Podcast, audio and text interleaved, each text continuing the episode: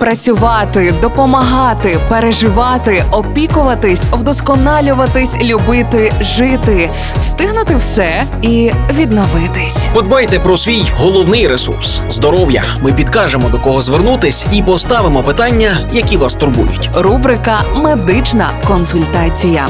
Слухайте щобудня на радіо Перше. Партнер рубрики Медичний центр Ново.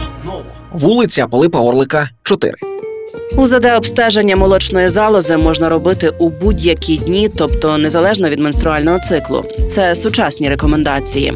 Та все-таки у більшості кабінетів УЗД-діагностики дотримуються правила.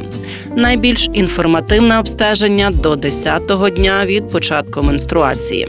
Чому пояснює Галина Гринда, лікарка УЗД-діагностики медичного центру Ново. Рекомендують, якщо профілактично жінка приходить на огляди, то рекомендують УЗД молочних залоз зробити з періоду з 1 по 10 день менструального циклу. Тому що тоді молочна залоза вона ніби як заспокоїться, протоки стають менші, тобто залозиста тканина не є такою набрякшою, як період овуляції чи перед місячними. Бо коли от місячні проходять, і вони ніби заспокоюються. Так, так само от кисти, вони на період овуляції вони можуть бути більших розмірів, вони можуть набирати. Після місячних вони можуть зменшуватися.